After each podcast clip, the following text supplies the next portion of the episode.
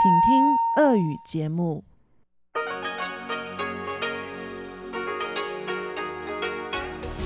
эфире Международное радио Тайваня. В эфире русская служба Международного радио Тайваня. Здравствуйте, уважаемые друзья! Из нашей студии в Тайбе вас приветствует Мария Ли, и мы начинаем нашу ежедневную программу передач из Китайской Республики. Нашу получасовую программу, которая звучит на частоте пять тысяч девятьсот килогерц с семнадцати до семнадцати тридцати ю ти си, откроет информационный выпуск, за которым последуют рубрики «Панорама культурной жизни» с Анной Бобковой и «Учим китайский» с Лилей У. А если вы слушаете нашу часовую программу на частоте девять тысяч пятьсот девяносто килогерц с четырнадцати до пятнадцати ю ти си или на нашем сайте ай ю точка ар ти ай точка орг точка ти дабл ю, вы также сможете услышать музыкальную рубрику «Нота классики» и повтор почтового ящика со Светланой Меренковой. А мы начинаем выпуск новостей вторника, третьего декабря.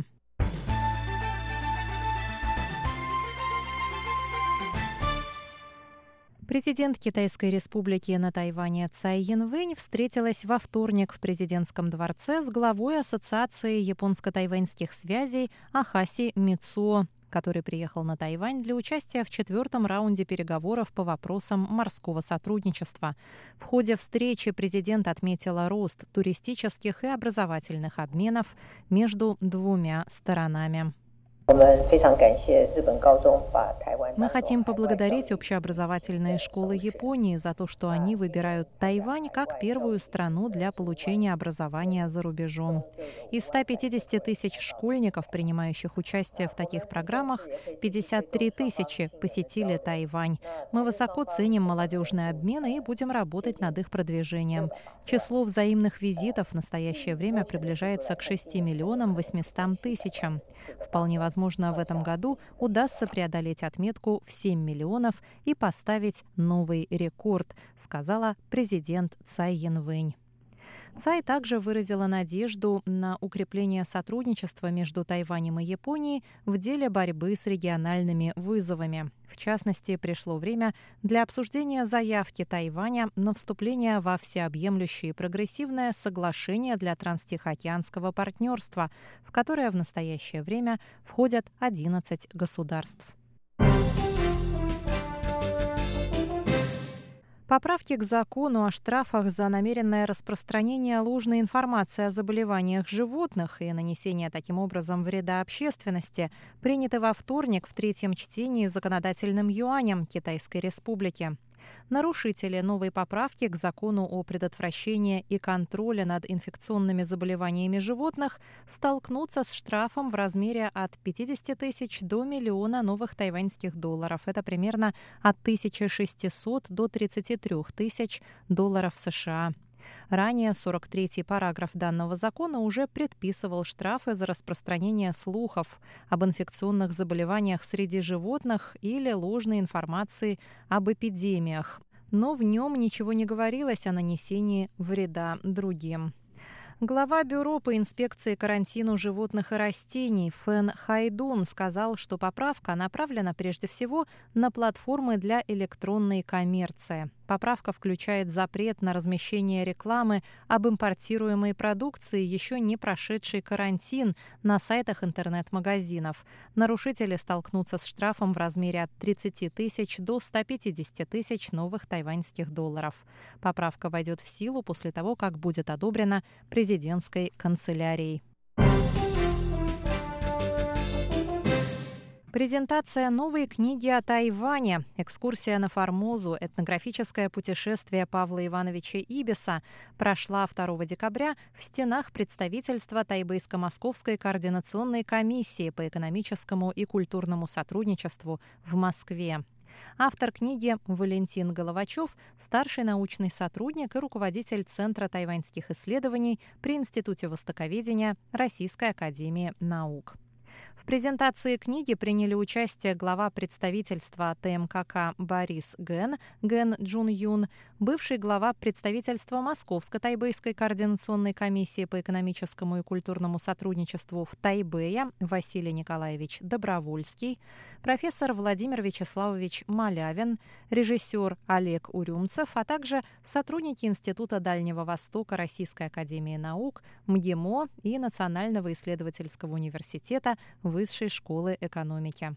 Глава тайваньского представительства в Москве Борис Ген выразил признательность автору за его вклад в многолетнее изучение биографии и наследия Павла Ибиса. Более ста сорока лет назад Ибис посвятил часть своей недолгой жизни изучению культуры и образа жизни тайваньских аборигенов. Оставленные им драгоценные записи и рисунки стали важным историческим источником для изучения коренных формосцев, напоминающим нам также о том, что тайваньские Тайваньско-российские связи начались задолго до девяностых годов двадцатого века. Ибис был первопроходцем, а мы следуем по его стопам, продолжая усилия по развитию тайваньско-российских связей, отметил Борис Ген. В книге исследуется жизнь и научное наследие прапорщика корпуса флотских штурманов Павла Ивановича Ибиса, участника кругосветного плавания на парусно-винтовом корвете «Аскольд», совершившего в январе-феврале тысяча восемьсот семьдесят пятого года одиночное этнографическое путешествие по Тайваню. Еще одна книжная новость. Детективный роман «Темная река» тайваньской писательницы Пин Лу вышел на русском языке в издательстве «Гиперион», Санкт-Петербург. Спонсором перевода и публикации выступило Министерство культуры Китайской Республики на Тайване. Пин Лу – это творческий псевдоним Лу Пин, которая на протяжении последних тридцати лет совмещает государственную службу с литературной деятельностью и чтением лекций в университетах. В разное время она руководила представительством Тайваня в Гонконге, была послом по особым поручениям, а в настоящее время возглавляет Международное радио Тайваня. Книга «Темная река», вышедшая в свет на Тайване в две тысячи пятнадцатом году, основана на реальных и страшных событиях. Двойное убийство в Новом Тайбэе, последовавший за ним многолетний судебный процесс и вынесенный убийца приговор взбудоражили тайваньское общество. Но, по словам автора, «Темная река» — это не документальная, а художественная психологическая проза. Роман «Темная река» будет представлен на стенде издательства «Гиперион» на международной ярмарке интеллектуальной литературы «Нонфикшн», которая будет проходить с пятого по девятое декабря по адресу Москва, Гостиный двор, улица Ильинка, дом четыре. Новости вторника для вас подготовила и провела Мария Ли. Далее слушайте передачи русской службы МРТ.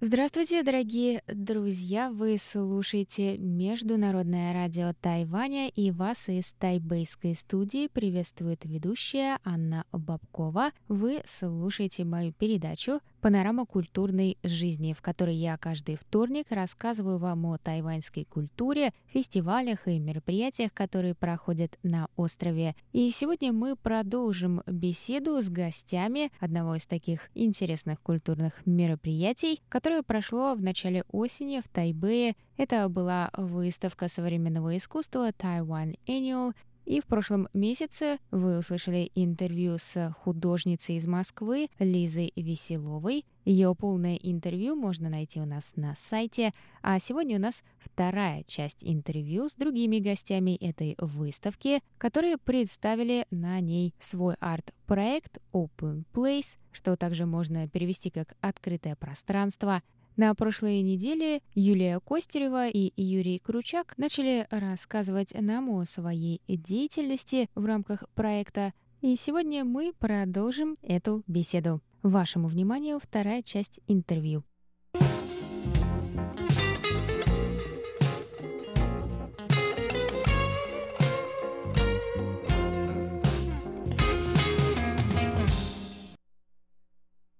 вот что касается публикации, которая здесь представлена, эта публикация тоже по теме миграции. Это первый пробный номер, мы его называем в русском языке, это ресурс. Это серия интервью людей, которые тоже представляют различные активисты, различные контексты. Это художники, активисты, кураторы, опять-таки люди с разных контекстов, с разным опытом, с разными знаниями, но те, которые пытаются переосмыслить свою идентичность, переосмыслить те проблемы, которые существуют в их локальных контекстах. И этот выпуск посвящен э, идентичности. Мы говорим об идентичности как о географическом и физическом переходе. То есть мы понимаем, что идентичность, поскольку мы пытаемся посмотреть на идентичность, скажем, вне национальности, и мы верим в то, что идентичность – это ряд опытов, через которые человек проходит. Поэтому нам интересно, когда человек, то есть, скажем, люди, которые представлены здесь, то, что мы называем фреш-маркет, архив мигрирующий, они тоже, безусловно, эти опыты у них присутствуют, но они не всегда рефлексируют на, над этим и не всегда переосмысливают эти опыты. И как раз сопоставление этих двух объемов предлагает активное переосмысление или рефлексию над опытами и предлагает какие-то, возможно, ну, более активную позицию по отношению к жизни проживания. А можете рассказать, каждый из вас выбрать по одному из таких конкретных, может быть, проектов, случаев? Фреш-маркет архива? Да. Или если вы хотите рассказать о каком-то другом, вот, ну, просто как пример мы... работы с таким проектом. А, с такого проекта, ну, наши проекты, они соединены методологией, и методология заключается в том, что есть период исследований, полевых исследований, так можно определить. Второй период, второй этап – это период осмысления, рефлексии. И третий период – это период совместных действий, совместный поиск решений неких возможных проблем или пути развития.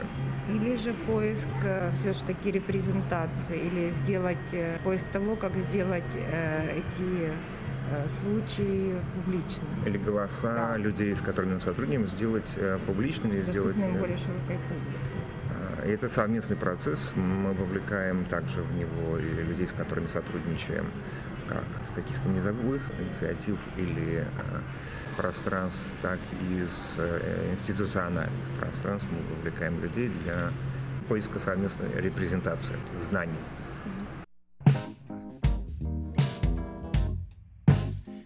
Ну, если говорить о каком-то конкретном, наверное, будет логично рассказать о том, что представлено здесь. Этот проект мы называем «Мигрирующий архив фреш-маркет».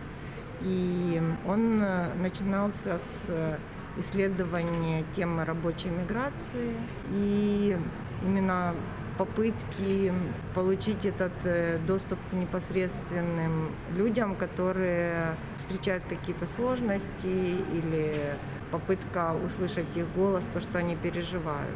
И, ну, понятно, что когда ты, например, работаешь с какой-то социальной группой, которая сформирована как-то, или она сформирована вокруг места, или она, ну, как-то определена, потому что, ну, как правило, рабочие, особенно те, которые мигра... ну, мигранты, скажем, которые они работают в другой стране, они, во-первых, они заняты, во-вторых, они, ну, как бы не стараются сделать свое присутствие в этой стране публичным, и ряд причин есть для того. То есть, во-первых, это, ну, скажем, конфликт, который существует и подогревается между местными рабочими и приезжими рабочими. Это, возможно, боязнь быть непонятым или воспринятым плохо из-за того, что ты другой или ты, возможно, не очень хорошо говоришь на том языке. Боязнь, опять же, показать, что ты другой, что ты откуда-то приехал, что ты не из этого контекста. Вот. И поэтому первым этапом, как Юра сказала, на этапе исследования мы пытались понять, где же мы можем получить доступ к этим людям. И два таких места, скажем, это была группа мест, но категория этих мест – это что-то типа разговорных клубов, где люди встречаются, чтобы обменяться бэкграундами, да, обменяться знаниями. знаниями и улучшить свои навыки общения или языка. И второй – это организации, которые решают правовые вопросы или защищают трудовые права или же вообще человеческие права. Вот, поскольку, когда мы с этими организациями общались, мы видели, что есть очень много проблем у этих людей, но сами люди об этом молчат, то есть они предпочитают об этом не говорить. И, в принципе, если не вывести это в публичное поле, то так это, это и останется какими-то частными случаями, и не будет это понято и воспринято как некая тенденция. Хотя люди испытывают на себе и ксенофобию, и испытывают нарушение их трудовых и человеческих прав, и сексуальные домогания, да, или какие-то нарушения прав женщин и свобод женщин. То есть э, очень много проблем, но сами люди об этом не говорят, но и в частности из-за того, что они считают, что это случилось только с ними, больше ни с кем. А, вот, поскольку этого социального круга нету, они как бы между собой тоже не общаются. То есть они как бы вот существуют по одному или несколько в коллективе, и это случается вот только здесь. Вот, поэтому для нас было важно говорить об этом публично, и для этого, то есть это мы говорим об этапе исследования, этапе рефлексии, и следующий этап – это публичная презентация. То есть до этого у нас был воркшоп, где мы все-таки нашли возможность собрать какое-то количество этих людей вместе, и когда они понимали, что да, слушай, и у меня такое было, и я это знаю, и да, это действительно существует, то ну, согласились на том, что действительно было бы здорово, чтобы вывести это в публичное поле. И когда у нас была возможность выставки, мы эти истории, которые есть в архиве, использовали для... Первое, мы выбрали какие-то очень показательные темы, ну, или проблемы, с которыми люди сталкиваются, и тексты, или частные истории по этим темам.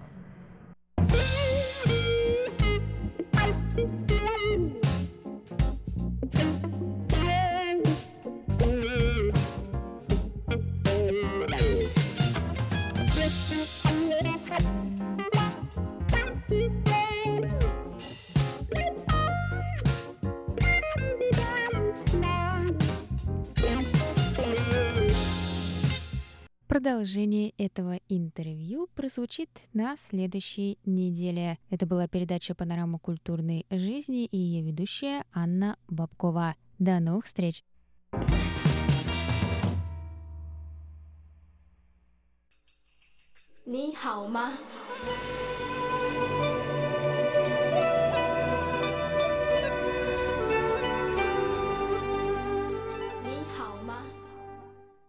Здравствуйте, дорогие друзья!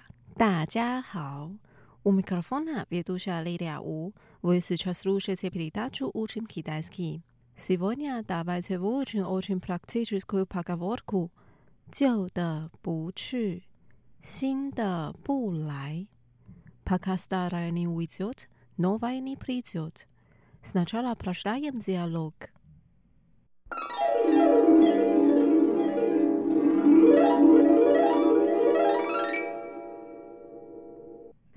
那 прошлой неделе я рассталась со своим парнем. Мне тяжело. 我上周跟男朋友分手了，好难过。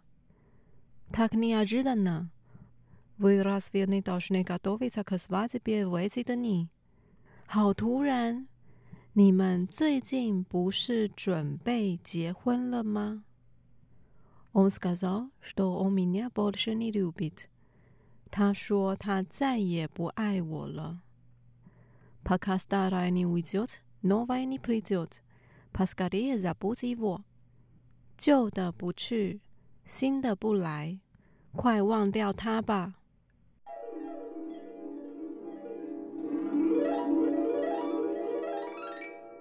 Вот наш диалог.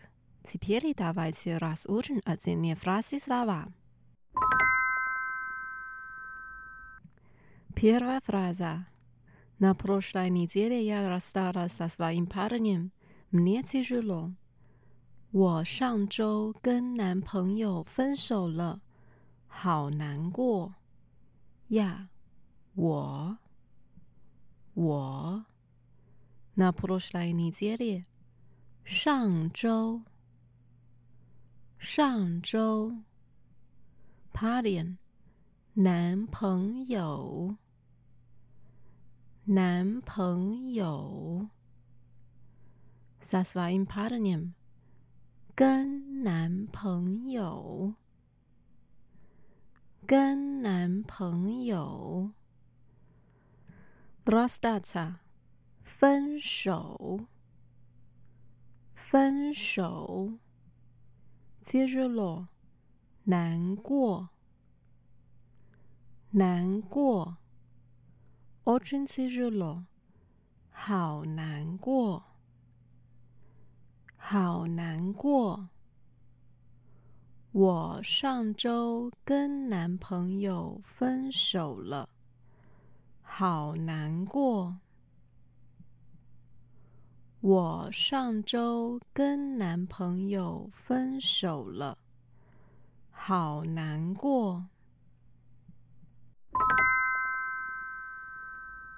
Вторая фраза. Так неожиданно. Вы разве не должны готовиться к свадьбе в эти дни? 好突然. 你们最近不是准备结婚了吗? Так неожиданно. 好突然. 好突然.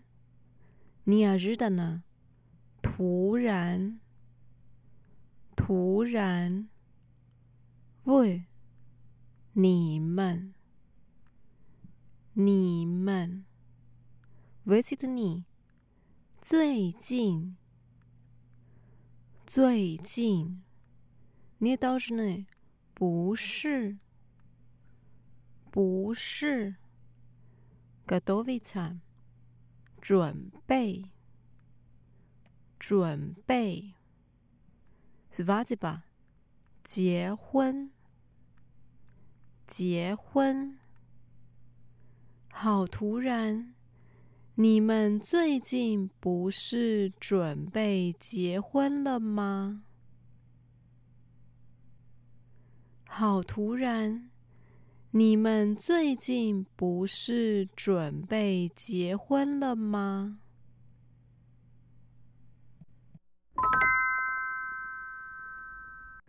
Дальше. Он сказал, что он меня больше не любит. 他说他再也不爱我了. Он. 他. 他. Сказать. 说. 说. Он сказал. 他说. 他说. Больше. 再也. 再也. Любить. 爱. 爱. Не любить. 不爱. 不爱. Он меня не любит. 不爱我了.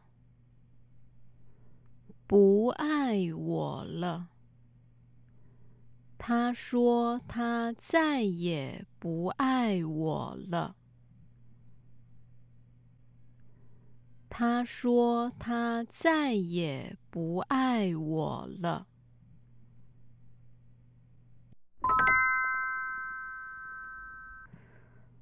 Последняя фраза.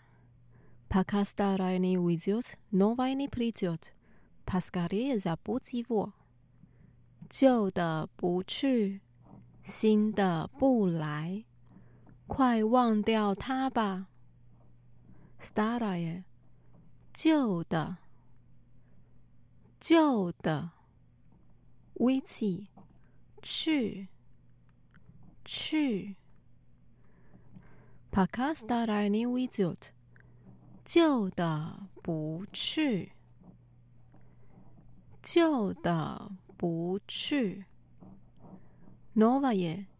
新的, 新的, прийти, 来, 来, новое не придет, 新的不来, 新的不来, поскорее, 快, 快, забудь, 忘掉, 忘掉, поскорее забудь его, 快忘掉他吧,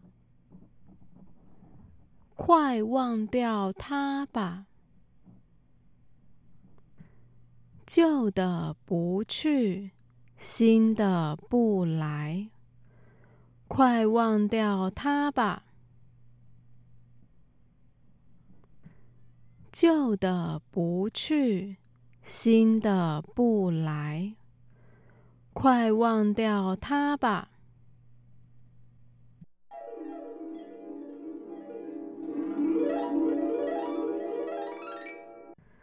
Давайте прочитаем диалог вместе.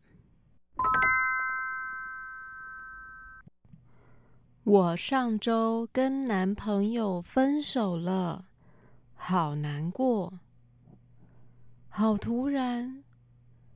你们最近不是准备结婚了吗? 他说他再也不爱我了. 旧的不去, 新的不来, 快忘掉他吧.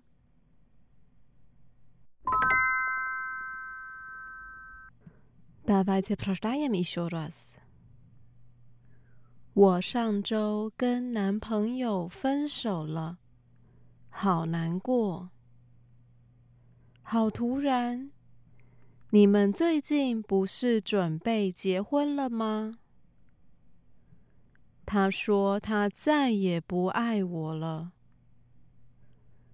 旧的不去, 新的不来, 快忘掉他吧.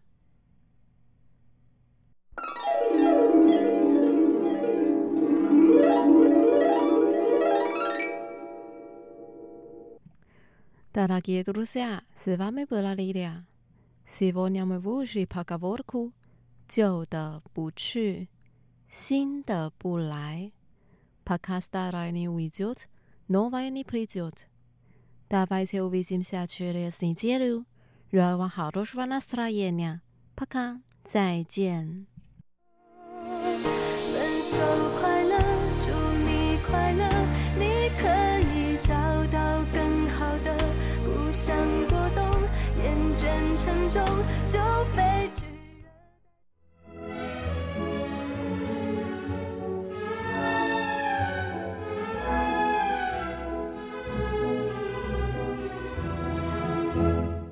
Здравствуйте, дорогие друзья! В эфире передача «Нота классики», у микрофона Мария Ли. Сегодня я хочу познакомить вас с замечательным тайваньским хоровым коллективом, хором старшей школы Лёгой, что в бывшем уезде Гаосюн, а ныне на территории особого муниципалитета Гаосюн. Лёгой – это горный поселок, находящийся в очень живописном и очень бедном тайваньском уголке. В две тысячи девятом году поселок сильно пострадал в результате тайфуна «Маракот», который принес на юг острова сильнейшее наводнение. Благотворительный фонд Rising Foundation принял горячее участие в судьбе старшеклассников.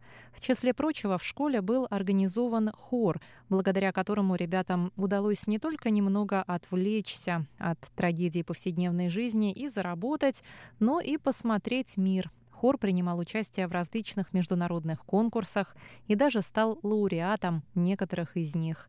Уже в две тысячи двенадцатом году совсем еще молодой хор победил в национальном конкурсе народной песни, а в две тысячи пятнадцатом стал лауреатом национального конкурса школьных хоровых коллективов. Сегодня я предлагаю вам послушать несколько песен с прошлогоднего выступления хора, посвященного его тогда еще грядущему десятилетию. Первая песня называется «Сюита божества любви». «Стрела Амура пролетела над рекой и пронзила сердце девушки». Девушка оказалась в сетях любви. Божество любви никогда не промахивается.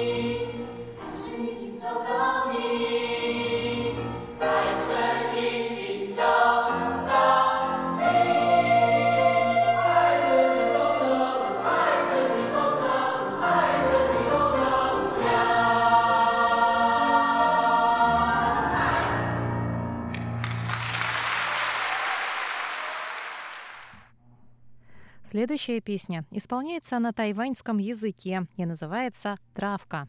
Травка не сгорает на солнце, не тонет в воде, ей не страшна утренняя изморозь, ее не берет тайфун. Если ее польет дождик, она оживет, подует весенний ветерок, она поднимется. Она растет, и мир вокруг становится зеленым. Потом листочки отцветают, но корни остаются, и скоро травка вырастет вновь.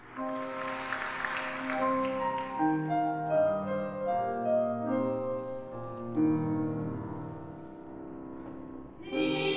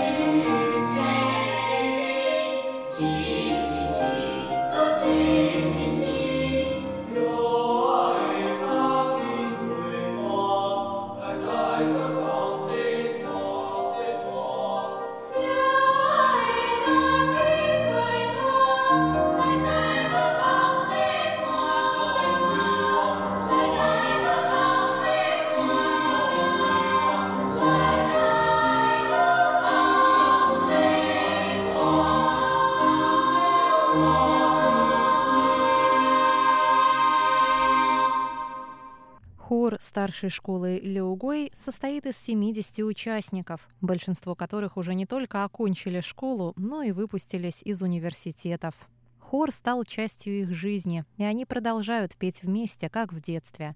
Недавно хор выступал с концертом в Японии перед пострадавшими в цунами одиннадцатого марта две тысячи одиннадцатого года. Давайте послушаем песню под названием «Тяжелый путь». «Темная дорога, трудный и далекий путь. Я шел по этой дороге через ветер и солнечный зной, через одиночество, через ямы, через ухабы, собрав волю в кулак, я шел вперед по дороге жизни».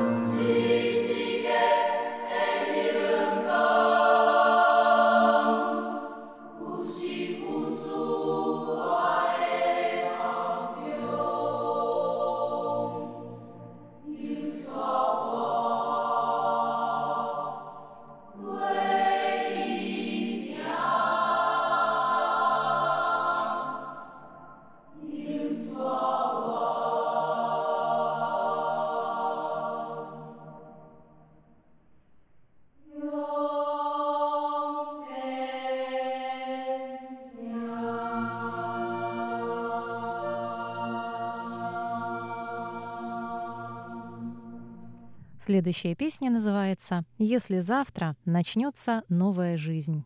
Если бы завтра у тебя началась другая жизнь, как бы ты провел сегодняшний день? А как бы вы ответили на этот вопрос?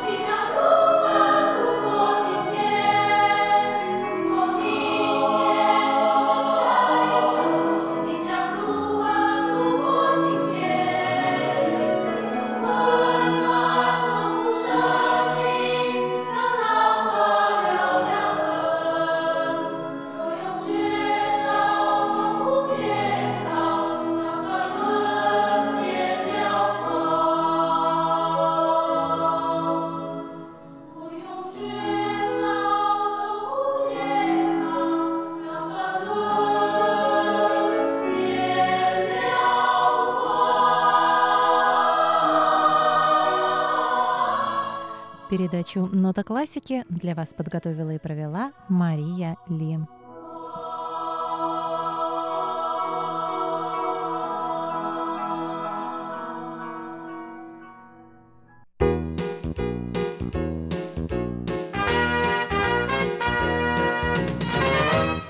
Здравствуйте, дорогие слушатели! В эфире почтовый ящик эм эр тэ, и с вами его ведущая Светлана Меренкова.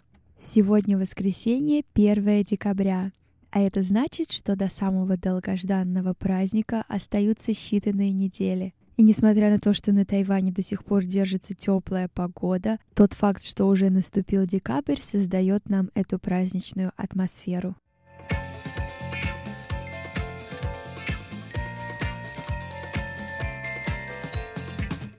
В начале нашего выпуска давайте произнесем имена слушателей, кто написал нам письма и рапорты на этой неделе.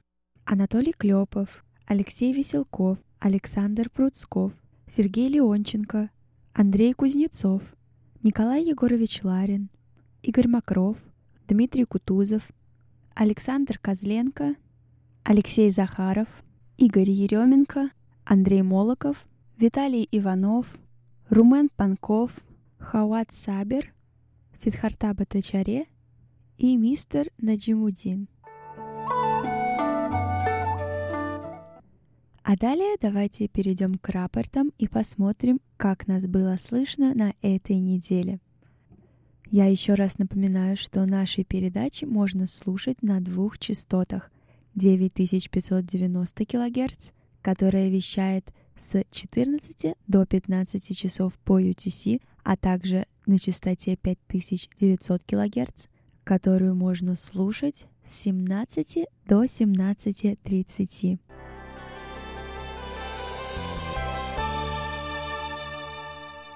Алексей Захаров из Калуги слушал частоту пять тысяч девятьсот килогерц двадцать четвёртого ноября.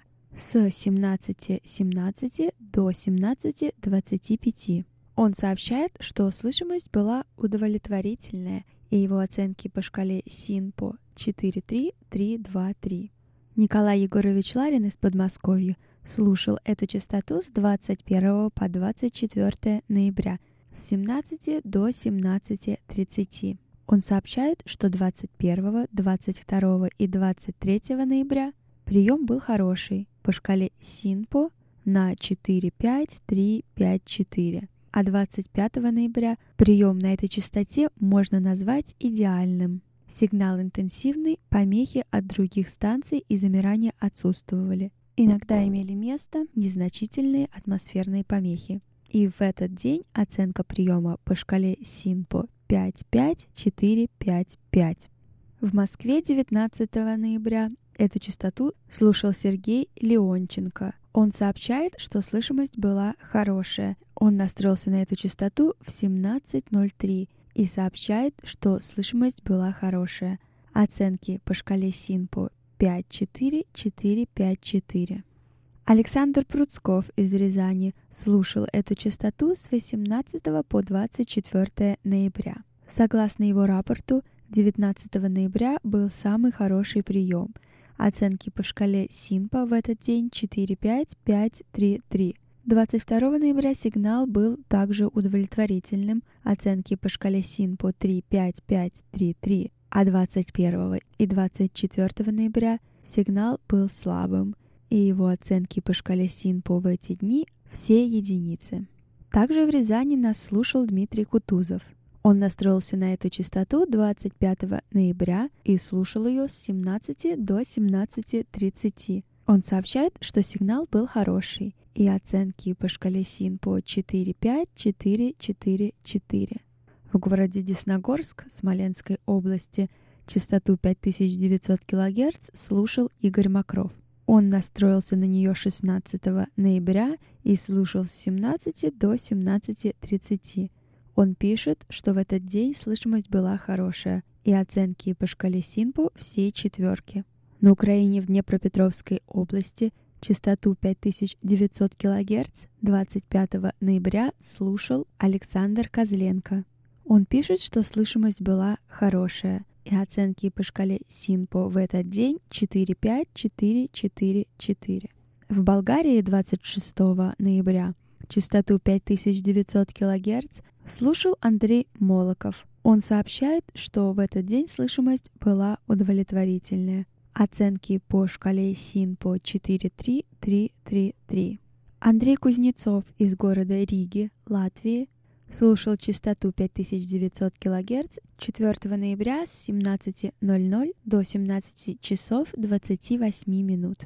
Он пишет, что в этот день сигнал был недостаточно хороший, и его оценки по шкале СИН по три четыре три четыре три.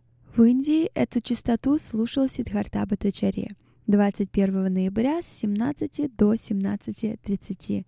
Он сообщает, что в этот день сигнал был слабый. Виталий Иванов из города Рыбинска Ярославской области слушал частоту пять тысяч девятьсот килогерц с двадцатого по двадцать седьмого ноября. Он сообщает, что во все дни слышимость была хорошая, и по шкале СИНПО он поставил все четверки. Румен Панков из Болгарии двадцать четвёртого ноября слушал частоту пять тысяч девятьсот килогерц. Он пишет, что был очень слабый прием и плохой сигнал.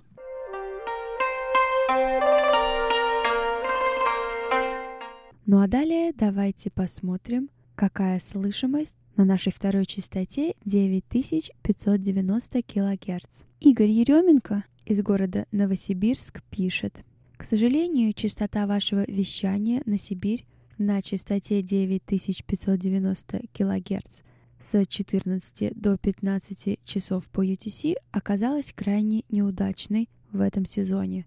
Мало того, что прохождения вашего сигнала на частоте девять тысяч пятьсот девяносто килогерц практически нет, так кроме этого на частоте в то же время работает Международное радио Китая на китайском языке.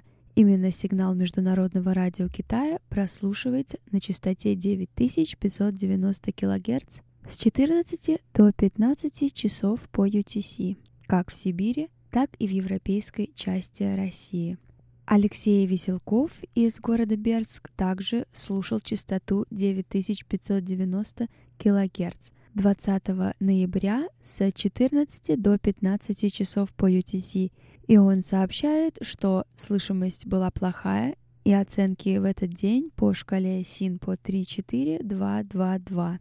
Наш слушатель Румен Панков из Болгарии пишет: как писал опытный слушатель на коротких волнах Александр Головихин в передаче двадцать четвёртого ноября с тринадцати до четырнадцати часов, частота полностью покрыта китайским языком от Пекина. С конца октября до сих пор я не успел ни разу послушать вашу часовую передачу.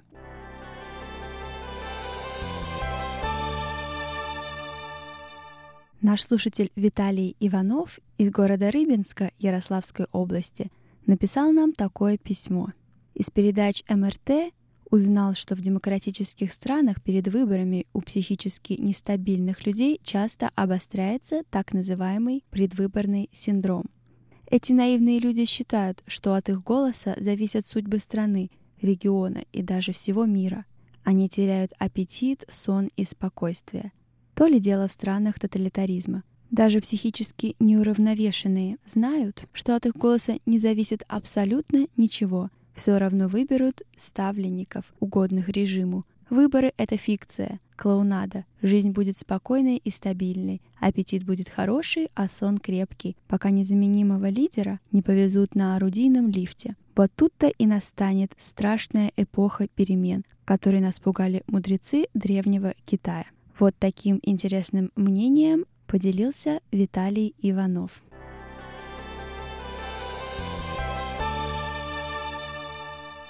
Дорогие слушатели, а мы уже начинаем принимать поздравления с Новым годом. А также не забывайте, что конкурс на лучший вопрос недели продолжается. Каждую неделю слушателям, задавшим лучший вопрос, мы отправляем сувениры от нашей радиостанции, а также мы зачитаем лучшие вопросы и постараемся ответить на них.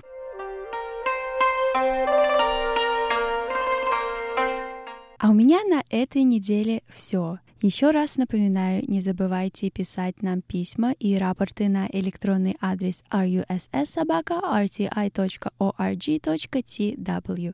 Также посещайте наш веб-сайт ru точка эр ти ай точка орг точка ти дабл ю. Посещайте наши странички в социальных сетях Facebook и ВКонтакте, а также смотрите наш YouTube-канал. С вами была ведущая Светлана Меренкова. До новых встреч на следующей неделе.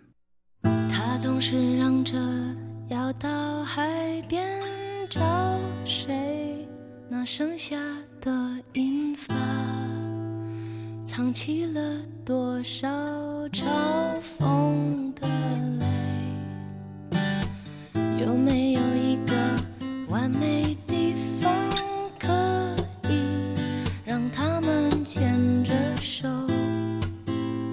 不害怕别人会望得到？深呼吸，闭上眼，慢慢靠近。 谁跟谁要亲密，从来不易，不必管，想不想，转着什么身体，灯火亮起，手就手，放就放，只要美丽，我的你，你的我，在灵魂里，爱要在什么地方找到才算精彩。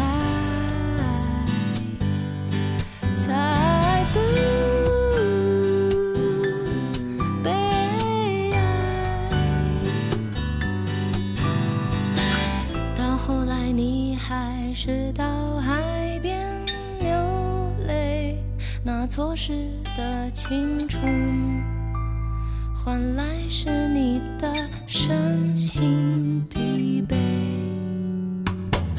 多年后还是没有。